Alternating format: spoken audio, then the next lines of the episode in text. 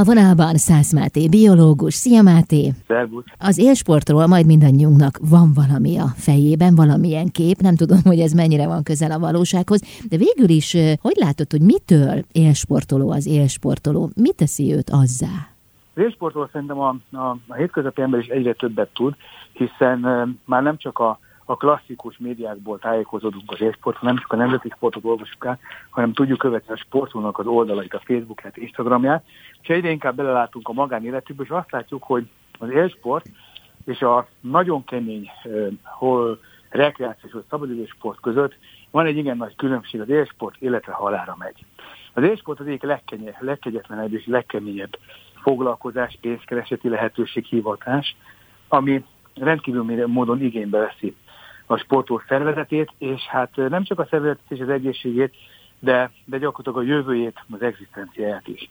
Gondoljunk bele abba, hogy Magyarországon sok százezer regisztrált sportoló van, tehát összességében körülbelül olyan, hát ha, ha jól tudom, akkor egy, egy, egy csúcsidőszakban éves szinten körülbelül 3-400 ezer versenyengedélyt pecsételnek el a sportorvosok, tehát ennyi olyan ember van, hát javariszük fiatal, aki valamilyen sporttevékenységben egyesületi szinten vesz részt, tehát egyesületnek tagja, az egyesület valamilyen szövetségnek tagja, és valamilyen versenyrendszerben dolgoznak.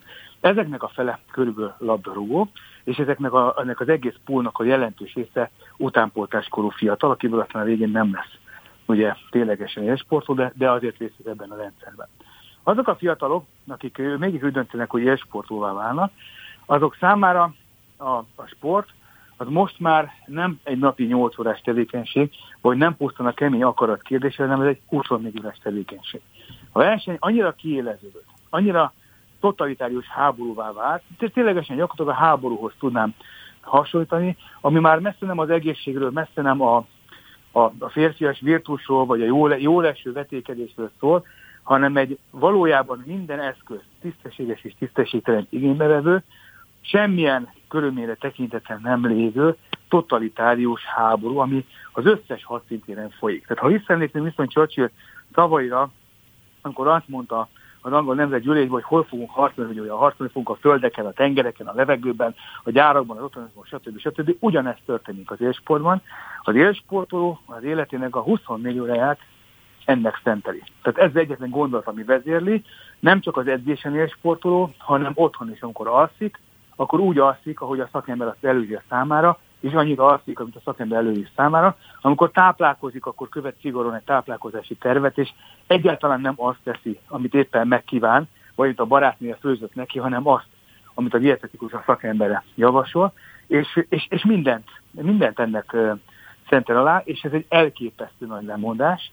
Ráadásul, ami az évsportban a, az egyik legkegyetlenebb, hogy mindez nagyon jól meghálálja önmagát, ha valaki olimpia aranyéremnek a tulajdonosa.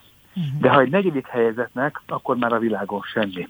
Tehát az a, az, az a rettükő kegyetlenség az élsportnak, hogy az aranyérmeseket sokáig emlékszünk, a bronzérmesekkel a rajongók még tisztában vannak, de a, onnantól lefelé gyakorlatilag mindenki névtelenségbe burkolózik. Tehát, hogy ez különbözteti meg alapvetően az élsportot, az intenzíven végrehajtott hobbi szintű sportot.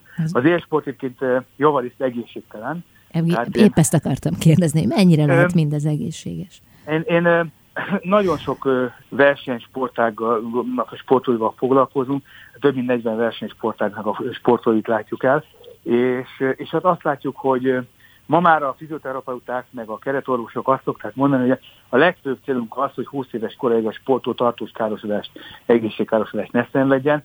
Vannak különösen kegyetlen sportágak, RG, ugye ritmikus gimnasztika, nem akarok is egyesével sorolni, de hát a ciklikus sportágaknak ugye van egy, van egy rendkívül monotonitása és egy rendkívül kegyetlenség, az izületek nagyon rosszul bírják.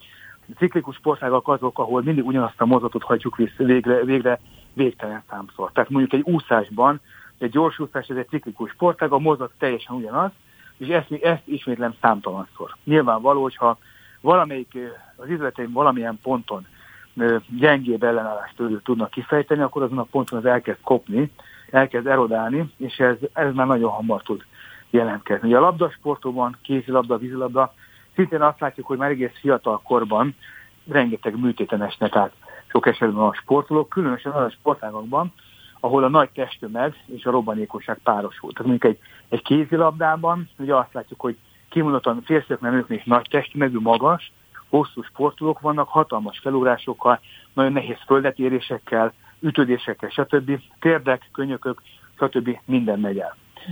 A vízilabdának ugye tipikus betegség a csípő, gyorskorcsa, a csípő, gerinc, tehát hogy gyakorlatilag minden sportágnak megvan a maga kis, nem is kicsi keresztje, amit a sportok már nagyon fiatal korban el tudnak szenvedni, és, és nagyon sokszor nagyon nehéz azt látni, amikor, amikor egy tehetséges sportoló azért szorul a pálya szélére, mert, mert valamelyik izülete nem bírja. Tehát az, az, az a nagyon nehéz megküzdeni pszichésen is. Nem tetted vonzóvá az élsportot? Én ezért tisztelem rettenetesen az élsportolókat. Mhm. Az élsportot én a, a, a klasszikus ókori hadseregek katonáihoz tudnám hasonlítani, és, és, és számomra ugyanolyan hősök egyébként, uh-huh. és főleg azért ugyanolyan hősök, pont úgy, mint a katonák, akik közül néhányra emlékszünk, tehát Markus Antoniusnak szobrot emeltek, de az összes többinek nem. Uh-huh. Tehát, hogy, hogy ők akkor is végrehajtják ezt a feladatot.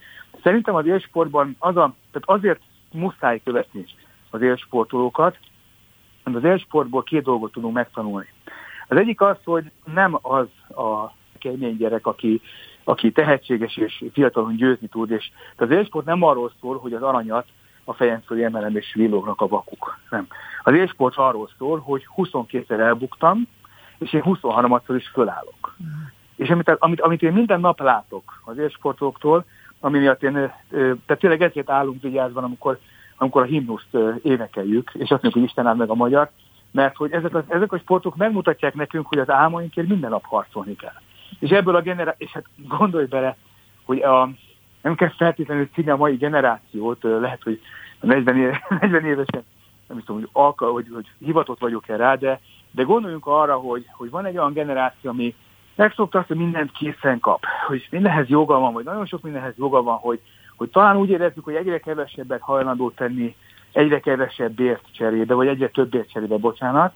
És ezzel szemben vannak olyan fiatal srácok és lányok, akik demonstrálják számunkra, hogy az álmaikért minden nap keményen meg kell küzdeni, akkor is, ha adott esetben minimális esélyt elérjék. Uh-huh. Hát ez szerintem minimum tiszteletre méltó. Köszönöm szépen, Máté. Köszönöm szépen a lehetőséget. Szász Máté, biológust hallották itt az Intermedzóban.